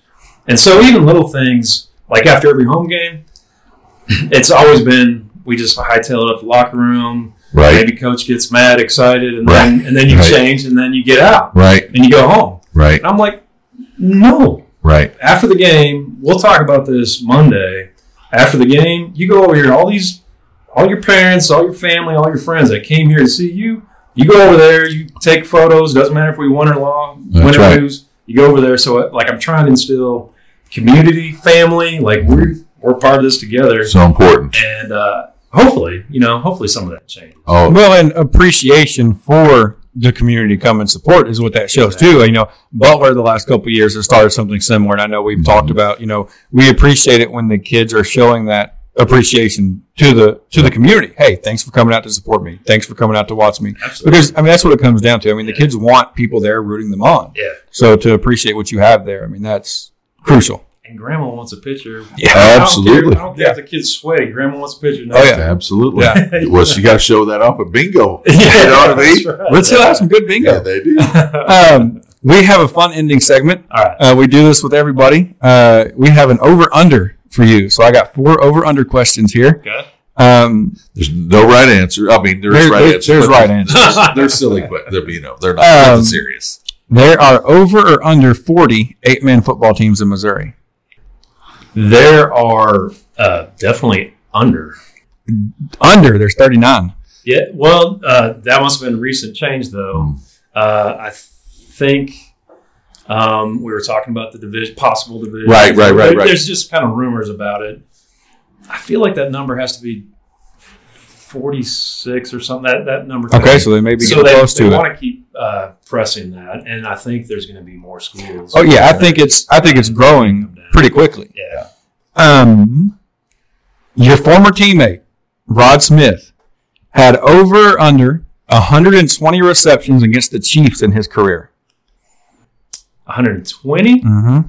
Against the Chiefs. He always did pretty well. That is correct. So I got to say over.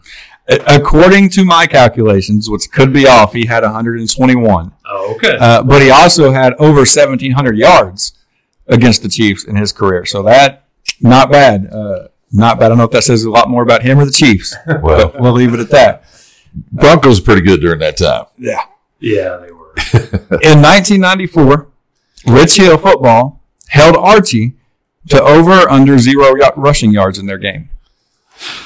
Um, I, that seems kind of crazy. So I'd say over. No, they held them to negative 63 No rushing way. yards. It is a state way. record. We looked that up, and I was like, man, that's phenomenal. I mean, think about that. Negative Minus 63, 63. rushing yards for the game. Whoa. Yeah. So so we're gonna see. 94? We're gonna yeah we're gonna see if you can break that record this year. Okay. All Yeah. right, All right. Last It was one. 11 man, but Yeah. well, then 99, of course, they made their run. Yes. Yeah. and Yeah, had their state. whole thing. That was amazing. Yeah. That was amazing. I was at first ball game that I came to that was that I was you know really a big game.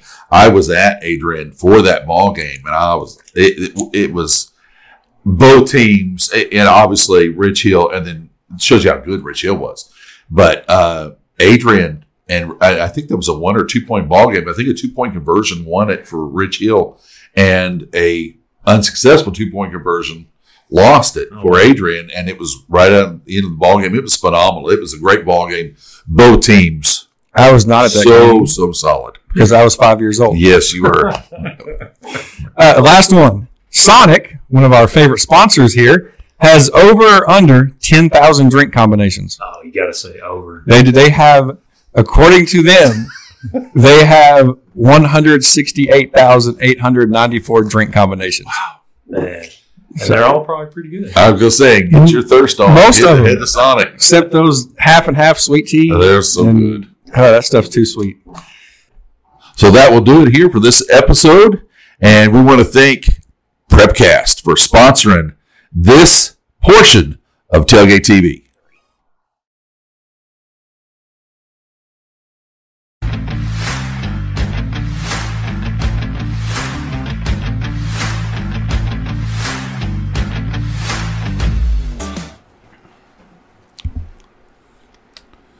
You or me?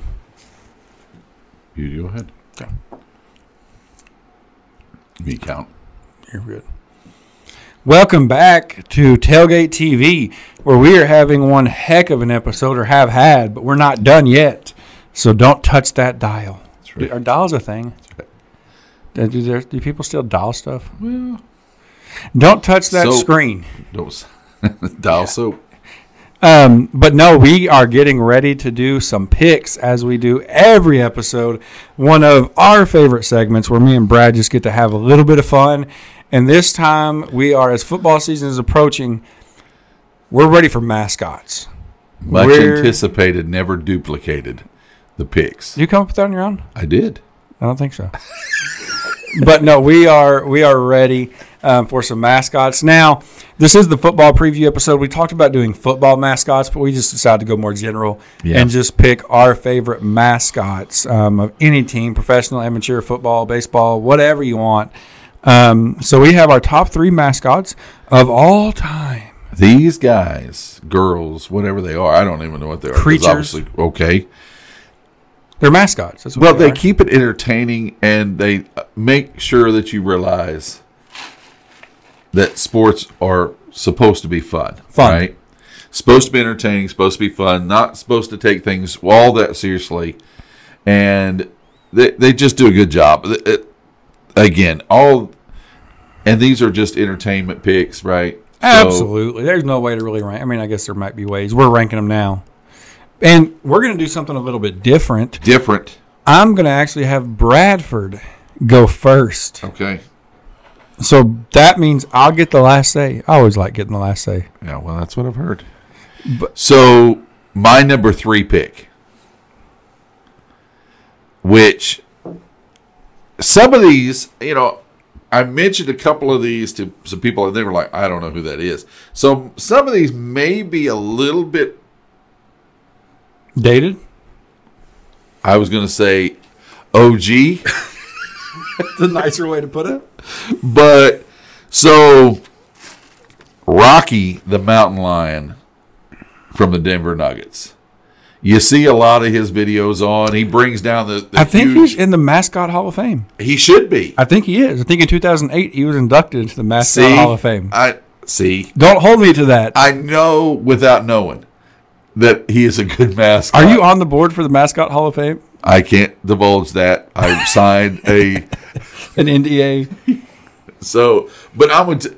There's a there's a one where he brings down uh, a big stuffed bear to a girl in the audience, and then he brings an even bigger one, and then he brings this big one. If you haven't seen it, it's hilarious. The guy He helped his team win a championship this Yeah, year, and let he? me. Well, they did win the championship, and let me say, the funniest thing about mascots the funniest thing about mascots is they can't speak to tell you, so they have to be over the top, kind of like a mom so in a way. Let's don't even say that. Never mind. I, I, was my mind went other I places, divert. but so Rocky, the mountain okay. lion from the Denver Nuggets, hilarious. Does a great, great job. Pick. Very entertaining. My number three pick. Yes. We're going to stay in the NBA. Uh, well, you know what? I've noticed that the teams or the the sports that are the hardest to watch always have good You have to.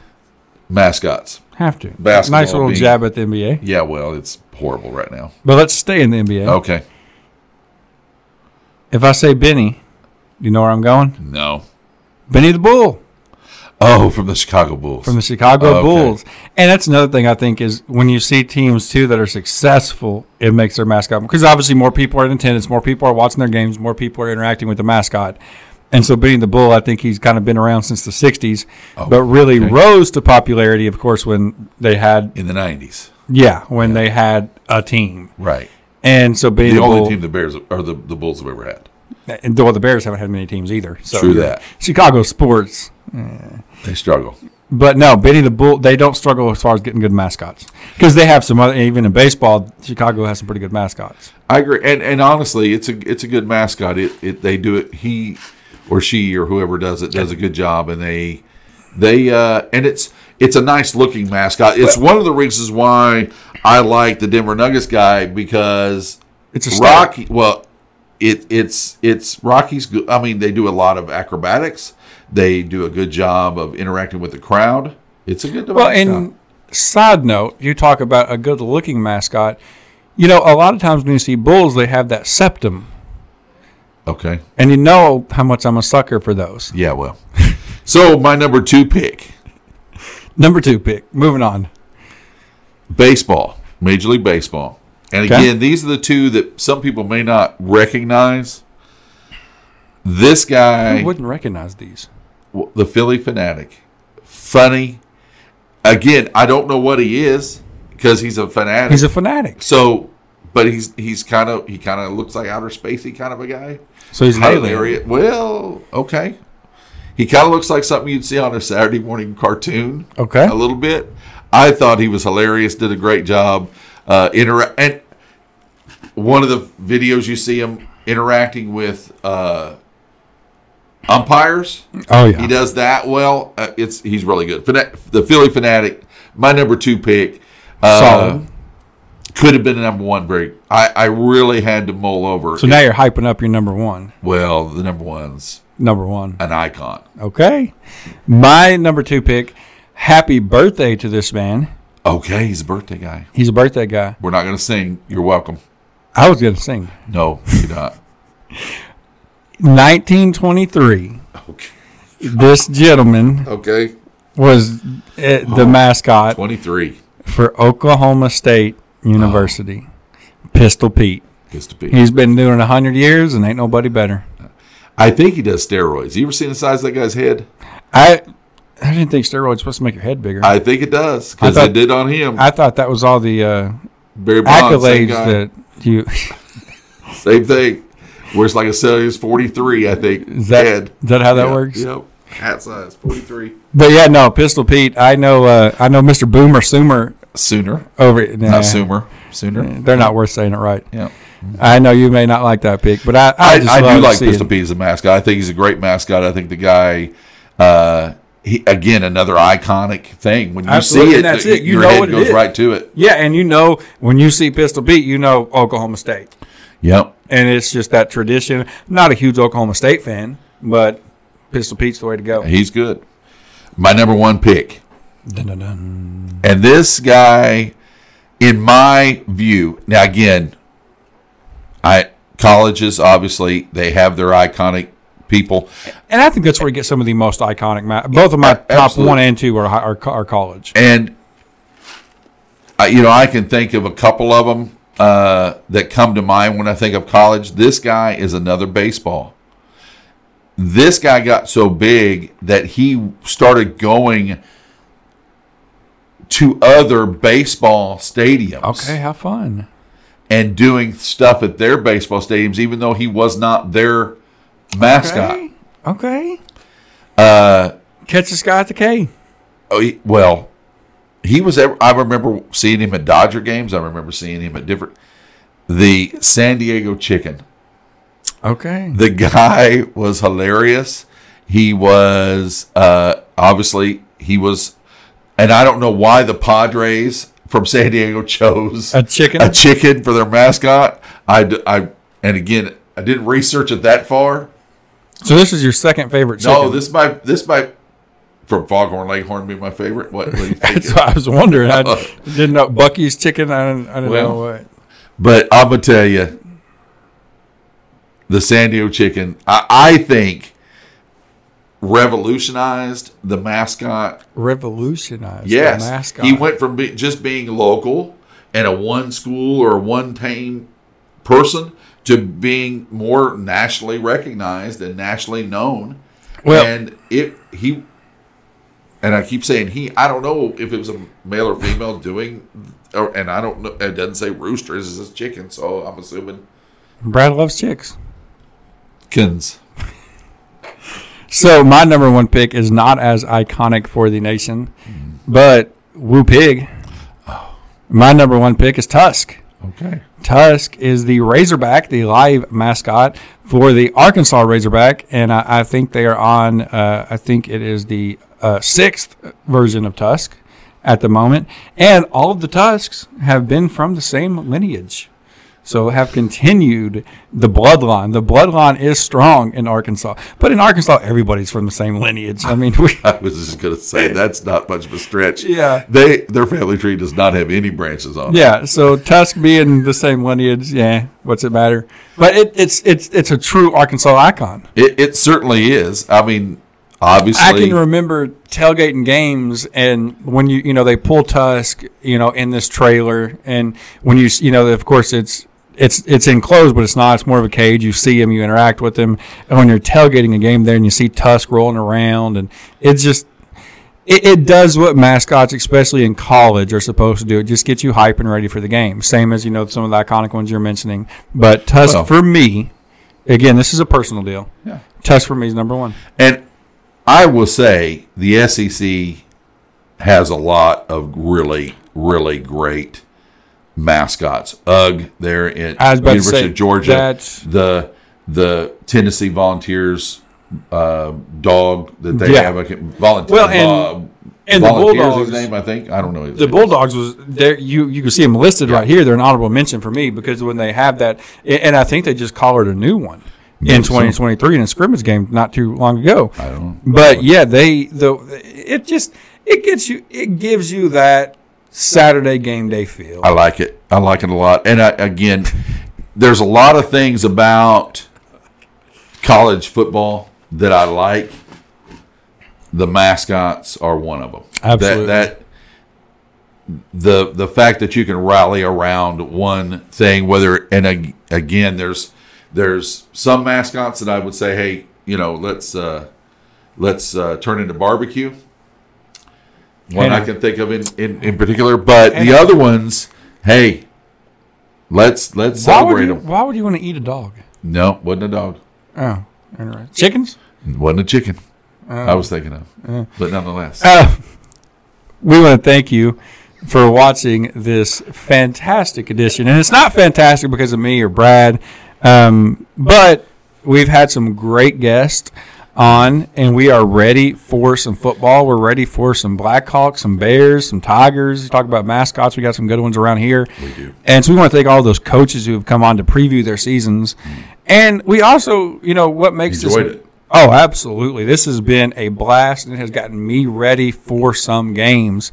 And, you know, with that being said, this is also great because we have so many sponsors hmm. that rally around us and allow us to do this. And so we want to thank Prepcast, which is a place I'll be catching a few games as I'll be working a few Friday nights. We want to thank O3 Customs, who is doing a heck of a job. I see every day. If you're not following them on Facebook, go check out O3 Customs on Facebook. They're doing new stuff every day. Make our beautiful hats, but they make tons of engraving things. And we also want to thank the Chamber of Commerce. We got some big events coming up. And uh, if you're not privy to any of that, make sure you're following them on Facebook or calling the Chamber. Uh, also want to thank Sonic, who hooks us up continually and never disappoints. Want to shout out uh, Miles and Josh over there at Sonic doing a great job. Fantastic. Want to thank Mid America who covers all of the news going on uh, around our town and even a little bit outside of it. So we want to thank them for sponsoring us and just partnering with us. Want to thank Emmanuel Baptist Church uh, where they are doing great things for the community where they're at, just preaching the word. And we just want to thank all of our sponsors, even those that I'm probably forgetting, uh, but everybody who wants to work with us and does work with us. We appreciate you. Um, CNS Graphics. CNS Graphics. They, uh, if you haven't gotten a chance to check out the Welcome to Butler video, which is especially did a couple videos back, and really quick, want to do a huge shout out to all of the kids that uh, were involved in that, but also to Maddox Finnewald. Uh, Maddox Finnewald came in, and if you have not checked out Maddox Finnewald giving a tour around Butler, check it out. You can find it on our YouTube channel, on our Facebook page. He came in on 30 minutes notice and did that for us. Uh, spent about two two hours with us doing it. So we appreciate what he did for us. But uh, yeah, we've we've done a lot of fun things. We've we've uh, enjoyed being in the community, and we want to keep doing this. So if you want to sponsor us and help make this possible, reach out to us. Um, but for now, that'll do it for this edition of Tailgate TV. Thanks for watching. We'll see you next time.